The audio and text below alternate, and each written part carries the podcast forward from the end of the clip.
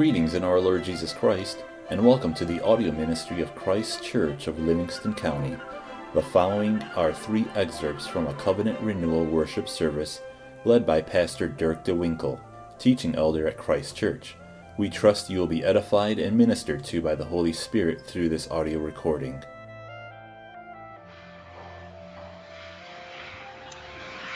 Our call to worship today is from Proverbs chapter 22, verse 10.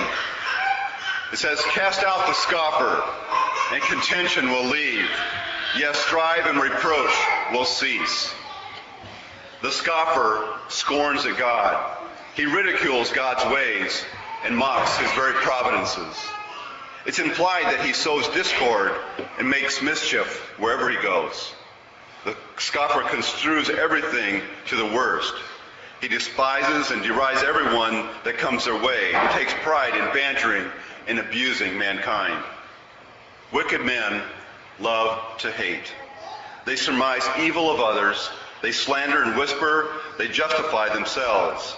They despise others, for they ne- never see any good in anyone else. They enjoy hatred and lies.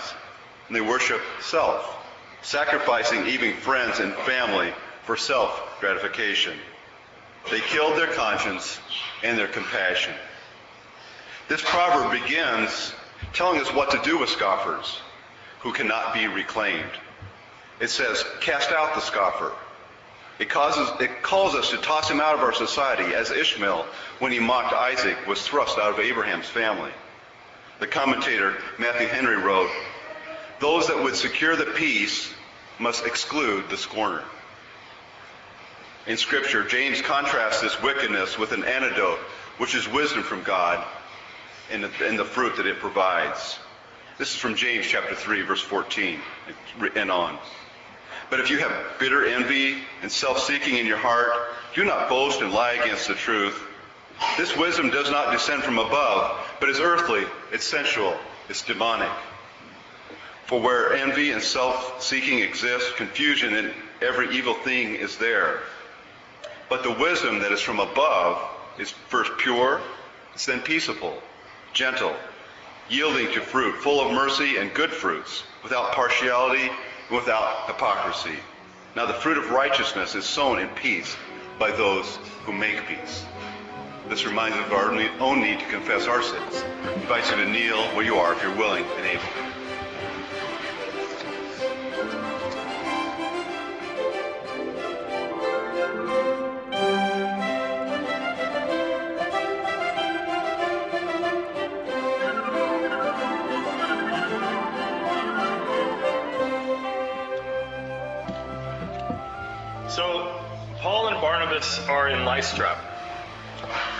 They uh, were in Acts chapter 14, verse 8. They fled from Iconium because the Jews and the Gentiles were trying to get them uh, stoned there. They were trying to throw rocks at them.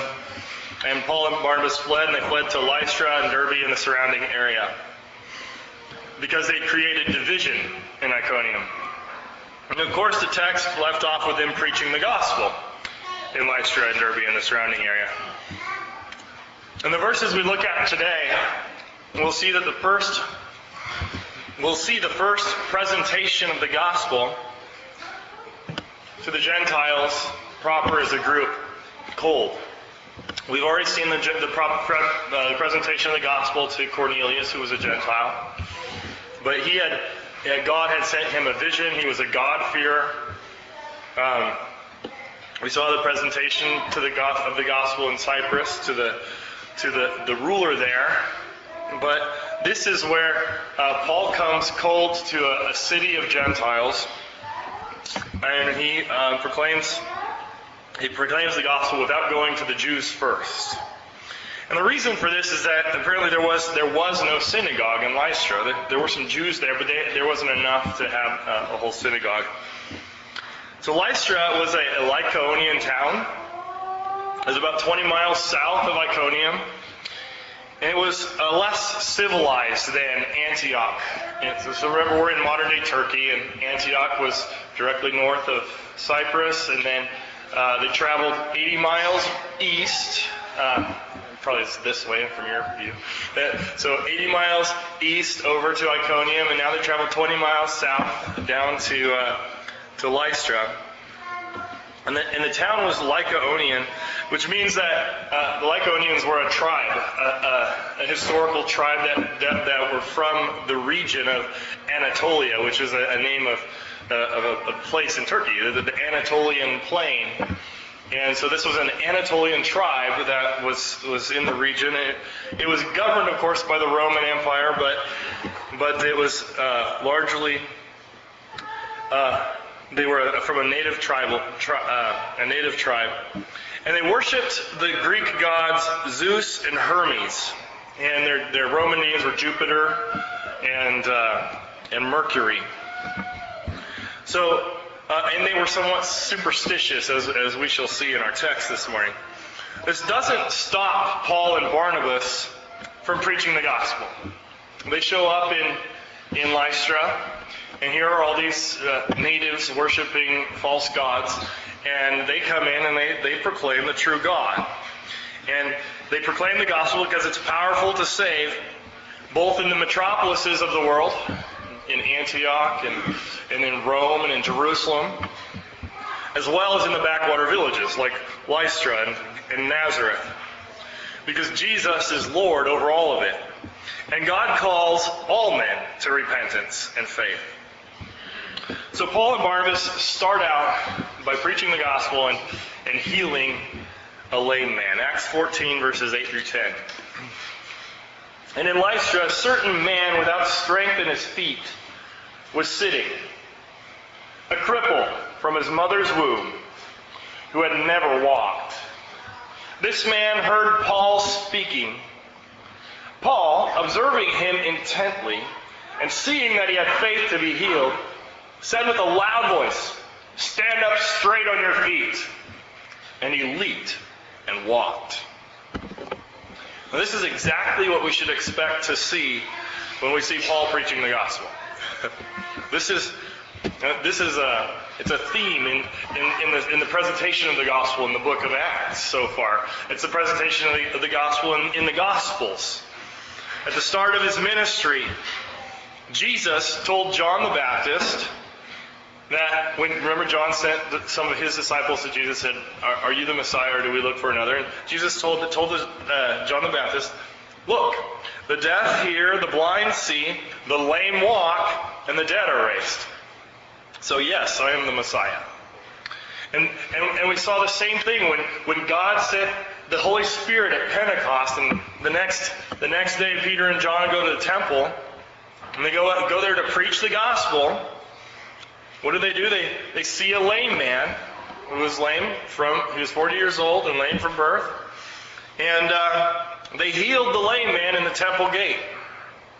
And, and so, and then here, right here, Paul starts to minister directly to the Gentiles, and we see the same proof of the power of the gospel. The lame walk. God makes the sick whole. God heals our illness, our, our, our he, he, he gives us life for death. That's what, that's what the gospel is. And, and he uses these miraculous signs to prove the power of the words that Paul is speaking, to prove the truth of what he is saying. He's, he's, he's showing, God is using this miracle to show to the people that Paul's talking to that it's worth listening to what he's saying because there is health and life there. Now, this is not to say that healing has to be present in the presentation of the gospel. I mean, we're, not like Benny Hinn. We're out running around slaying people in the spirit and making everybody act like they're feeling better. Um, and getting this whole emotional high. That's not what this is about. I mean, it's not to say that if there's no, you know, miraculous healing, that there is no Holy Spirit. Um, for instance, and we have proof of this from the text, because every time that Paul goes and preaches, that's not what happens. I mean, it does happen here. It, it did happen in Jerusalem. It did happen with Jesus time and again, but not every time. Like when Paul went to Pisidian Antioch, that's the Antioch he just came from before he went over to Iconium. he didn't he didn't have miraculous signs and wonders. He didn't have he didn't have healings of a layman that, that we're told about. He just he goes there and he preaches in the synagogue. And they, and they love the message. And they say, come back next week. And the Gentiles are begging him to come back next week. And he comes back next week, and the whole town shows up. And, the, and of course, the Jews get jealous, and, and, and that's, that's how the story goes. But we don't, it's not, God's not healing a lame man there to prove the, the point. Not according, I mean, that's not how the, the narrative of the text is going. And, and when he gets to Iconium, he preaches the gospel in the synagogue again. And, and then and then the Jews uh, counter counteract him, and so there's division. And some people side with the Jews, and some people side with the apostles. And God God grants by the Holy Spirit signs and wonders to be done by the hands of the apostles. But it's not necessarily miraculous healing, just signs and wonders. He's proving that this is the Word of God. But here we have a miraculous healing. In, in Lystra, the gospel comes here, and we have a miraculous healing. And so all that goes to say that the Holy Spirit is the one who decides and who ordains what and how these things come to pass. What comes to pass and how these things come to pass. If we look a little closer, we'll see how, how, how the Holy Spirit works. Even in this text, it, it's not just uh, automatic. First, he works by the preaching of the gospel. He, he works by speaking and hearing. So Paul shows up in Lystra and he comes preaching the gospel. And in verse 9, we read that the man heard Paul speaking. He heard, and he heard something when he heard Paul speaking. So Paul preached Christ, and the cripple could see through the medium of words the truth behind them. He heard, he heard words, and but but and, and, and, Paul was speaking words, right? But what was Paul? Paul was trying to communicate something. He was communicating the gospel of Jesus Christ, God become a man who has power to heal and save. So the, the gospel works through words. The power of the Holy Spirit works by means of the Word. Jesus is the Word. God communicates to man, and what He communicates is truth, and that truth is mercy, grace, and life. So the first thing is that the, the gospel comes and, and, and, and the Holy Spirit works by speaking and by hearing. The second thing we see is that the Holy Spirit works by faith. Paul and the cripple had faith. Paul had faith to speak the gospel. He was speaking of things that you can't see, and yet he firmly believed. So, Paul, and this is what the text says Paul, seeing that he had faith to be healed, said, Stand up, and he leaped and walked. So the cripple had faith. Paul could see his faith by, by means of the Spirit. And Paul had faith. Paul could see the cripple's faith by his faith, and by faith he commanded the cripple to stand up and walk. He, by faith, he can, he can, Jesus tells us if you have faith as a mustard seed, you can tell this mountain to be cast into the sea. So Paul had faith, the cripple had faith, and, and the evidence was in the outcome because that's the other thing that the Spirit works through. He works through words, he works through faith, and he works through reality, through truth. What actually happens. The cripple was really healed. It's evidence of the faith and evidence of the truth of the words. This was not a sideshow. It wasn't forgery. It wasn't, it wasn't a trick of the eyes, an illusion, or a magic trick. Our text gives three witnesses of our cripple's need. It reads, He had no strength, he was disabled from birth, and he had never walked. So the, the, the, text gives three witnesses that. So he had never walked, he had no strength, and he was disabled from his mother's womb. And despite all this, in reality, he leaped and walked.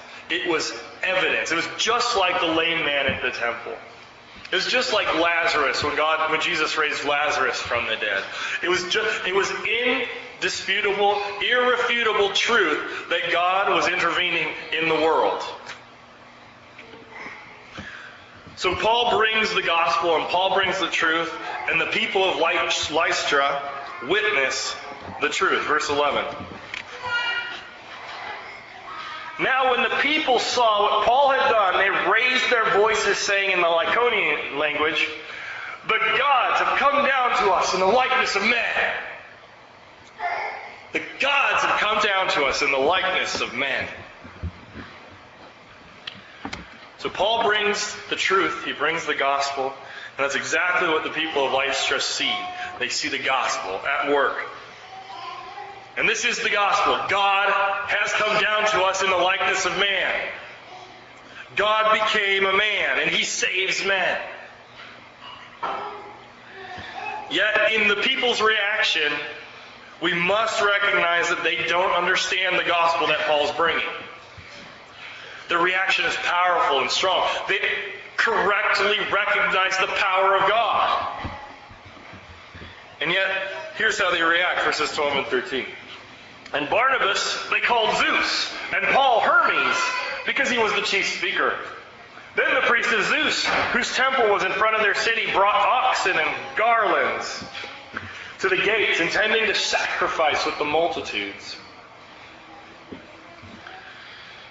So here we have Zeus and Her, uh, Zeus and, and, and Hermes, or Jupiter and Mercury, Mercury.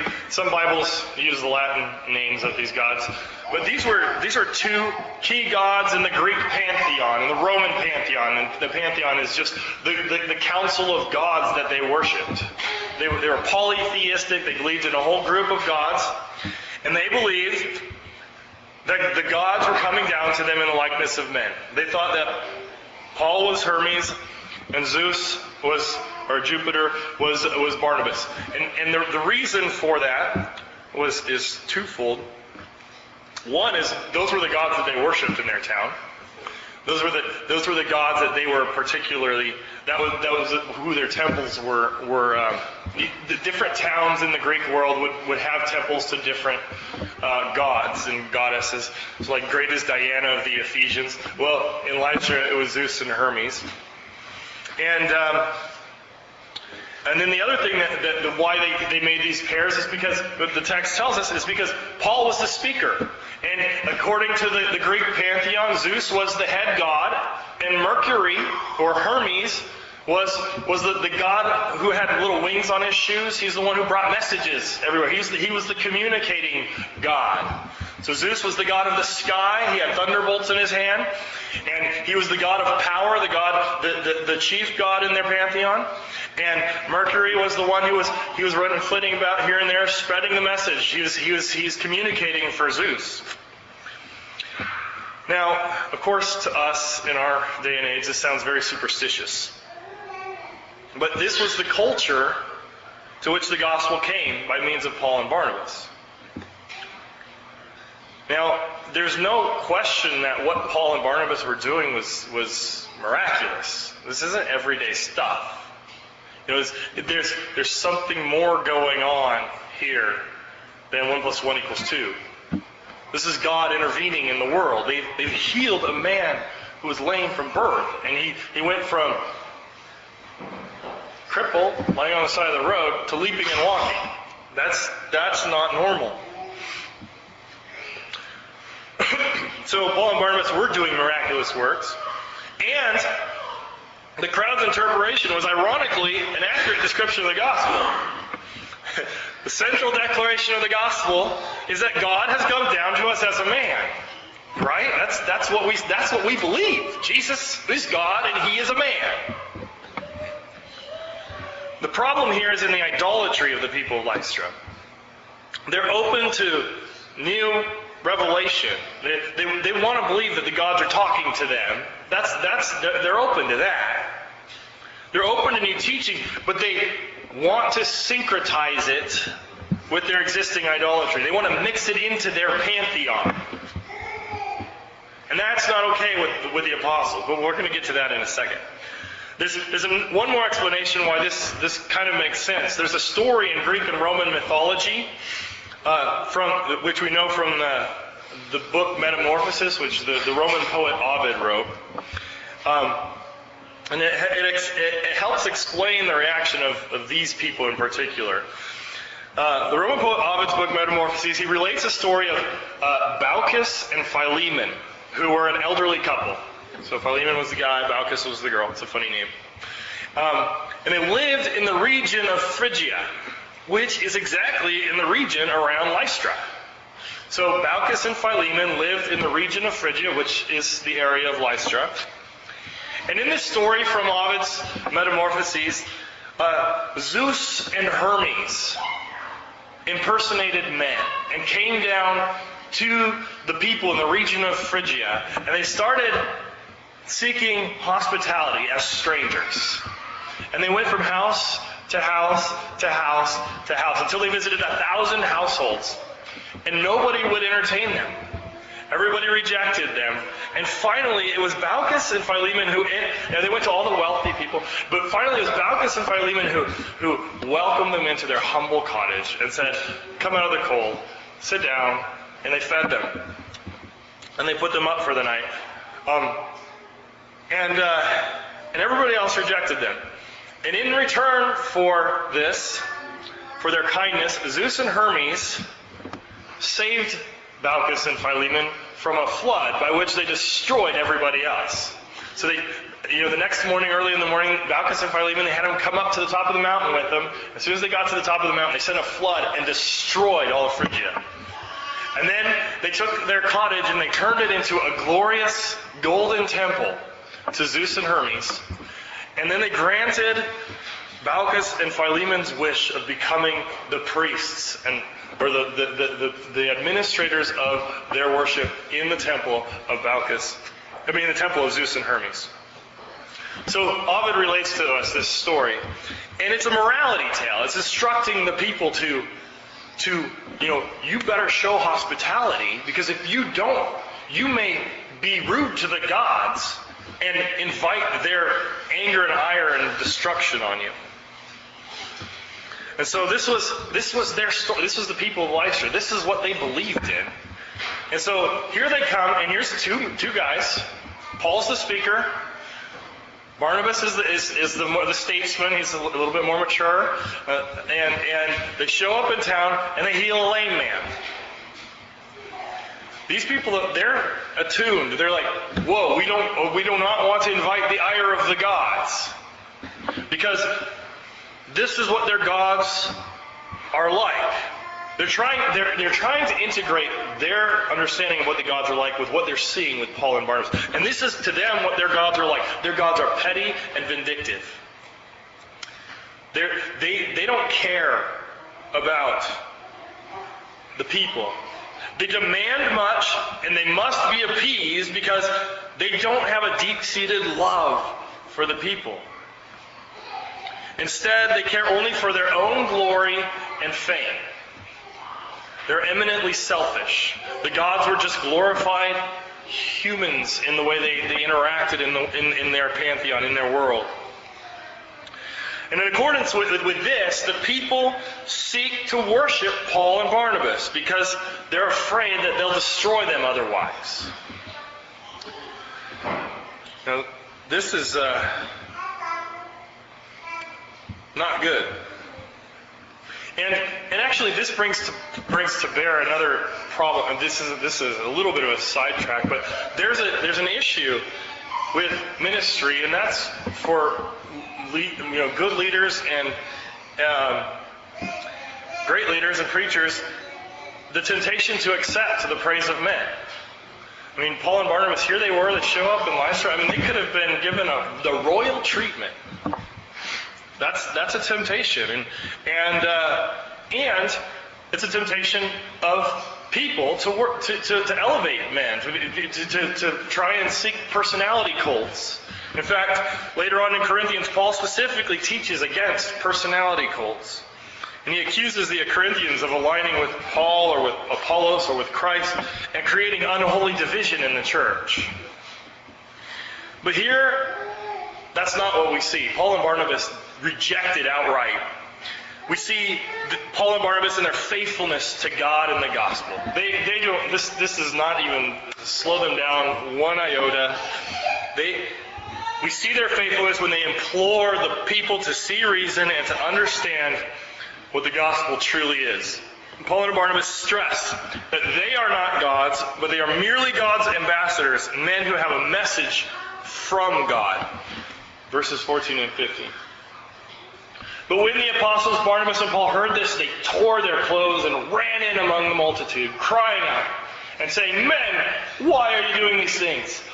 We also are men with the same nature as you, and preach to you that you should turn from these useless things to the living God who made the heaven and earth, the sea, and all things that are in them.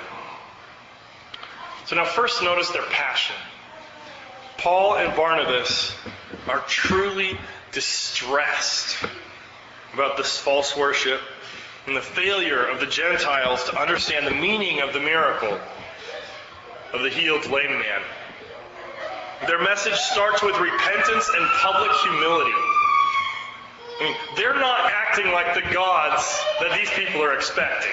They come with, with a bowl and garlands, and they're going to sacrifice the bowl to them, and, and what, it, it causes them to run out and tear their clothes and, and bemoan, I mean, to repent for on behalf of these people, just, just whatever they can do to get them to stop this foolishness.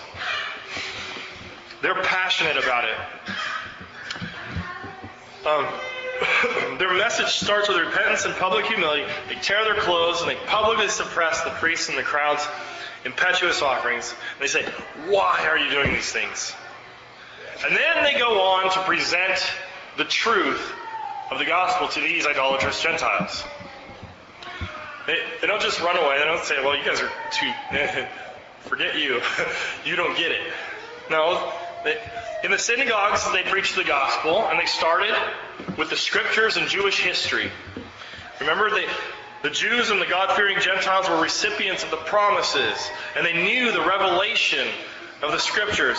And so when they went to present the gospel to them, they, they grabbed their heart by, by, by telling them the things that they already knew and believed and, and affirming those things. But this is not the context here. These people don't have the scriptures and they don't believe in the history of the Jews. Here with the Gentiles, they have a similar approach though, and they start with common ground. They don't go to the scriptures, which Gentiles wouldn't recognize, or to history, which they had their own histories. They appeal to shared humanity. We also are men with the same nature as you. What they're saying is, hear us out. You know, we are the same as you. And listen to us because we have a message for you. Yes, uh, we're, I mean, we're sort of like, I guess, Hermes. We're sort of like that because we do have a message for you from God. But we're not gods. Don't, don't sacrifice to us. Just listen to what God says. Then they say, We preach to you that you should turn from these useless things to the living God. So they're making a, a bold declaration of the falsehood of their, of their worship, their gods. They're blaspheming the Gentile gods. Boldly they say that their worship is false and they are wrong because Paul and Barnabas are not gods, but neither are Zeus and Hermes. That's that's dangerous talk in a town that's built around the worship of Zeus and Hermes. Um, so they say, don't, this is foolish, this is waste, don't do this. Instead, turn to the true and the living God because He is God over your so called gods, Zeus and Hermes. He made all things that your idols claim to control parts of. Zeus was the God of the heaven, or the God of the air. What's Paul say? Paul says that um, the living God who made the heaven, the sea, the earth, and all, that all things that are in them. So Zeus was the god of the air. Hermes was merely Zeus's messenger. But the living God made the heaven, and he also made the earth and the sea and everything in them. And then Paul explains why they are deceived. He's saying, okay, uh, this is a big pill for you to swallow. But he, but he explains himself a little bit, verses 16 and 17. who in bygone generations allowed all nations to walk in their own ways. Nevertheless, he did not leave himself without witness, in that he did good, gave us rain from heaven and fruitful seasons, filling our hearts with food and gladness. In essence, Paul is saying that God, for his own purposes, has allowed the nations freedom to make, make up their own explanations for the existence and the workings of the world. He's just turned them over to the, their own desires. Nonetheless, he is still God, and he was kind in all that. He didn't destroy them, and they owe him gratitude for rain and food. They don't owe gratitude to Zeus. They don't owe gratitude to Hermes. They don't owe allegiance or worship to them. God has given that, all these things to them. And God has revealed himself in his creation. And he's been consistent, good, and generous. Filling our hearts with food and gladness is the verbiage that Paul uses. That's glorious.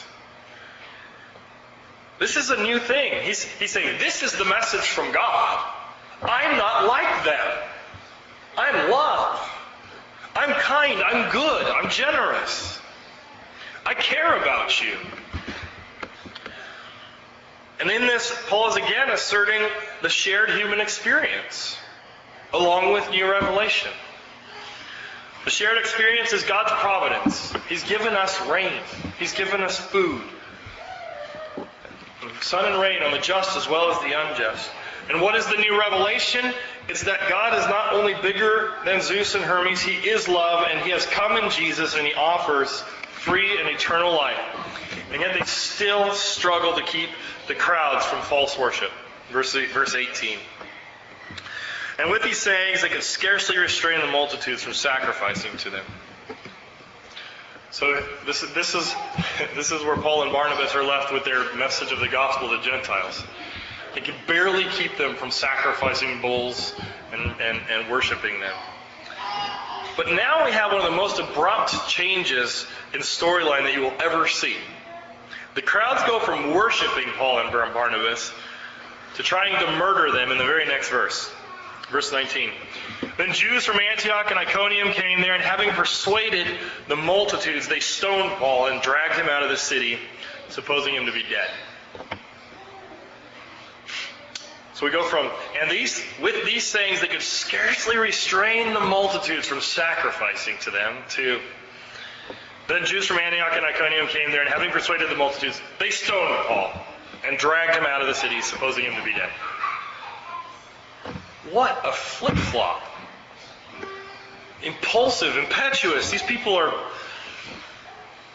crazy. Again, the Jews come and intervene in the spread of the gospel. Last week in Iconium, we weren't told that it was Jews that had come from Antioch who intervened, intervened there in Iconium. But in Lystra, it's clear that the Jews are following Paul and Barnabas in order to counteract their ministry. Coming to Lystra, they make quick work of turning the fickle crowd from adoration and false worship of Paul and Barnabas to unjustified and impetuous murder. Next thing we know, Paul is stoned and dragged out of the city, supposedly dead. And here we again see the stark contrast between faith and unbelief. When Paul comes with the gospel, what does he bring? He brings life to the lost, health to the sick. He comes to Lystra, and the lame man is healed. And how is he repaid? With death. In the demonic darkness of these Greek tribal peoples, having the gods come to walk all over them was preferable to the free grace of a loving God who brings life and promises of resurrection. They would rather have Barnabas and Paul be Zeus and Hermes taking their goods and their worship, walk all over them, than have them come and proclaim a gospel of free and abundant life. They believed the lies of the Jews because they were comfortable and they didn't want to change the status quo. Nonetheless, God is sovereign, and the gospel must go out. So he determines the hour of death, and he delivers when he wants. Verse 20. However, when the disciples gathered around him, he rose up and went into the city, and the next day he departed with Barnabas to Derbe. Paul's hour has not come, his work is not done, and he heads to Derbe, 60 miles east of Lystra. So, again, so we went from Antioch, 80 miles east, Iconium to Iconium, south to Lystra, 20 miles, and now another 60 miles east to Derbe. Still in the region of Lycaonium. So he goes to Derbe to keep on doing what he does, which is bringing the gospel, bringing life, spreading the love of God to the lost, and proclaiming truth to those who are lost in, in darkness. Moreover, the gospel sticks in Lystra. His work was not in vain. Paul comes back and encourages the brethren who believe. Later, Paul will meet up with Timothy, who was a native of this region, a native of Lystra and Iconium. He was spoken well of by the brethren there, which is what we'll get to in chapter 16. And so we see that the gospel is powerful for life and it saves. And God is good. So let's pray in the name of the Father, Son, and Holy Spirit.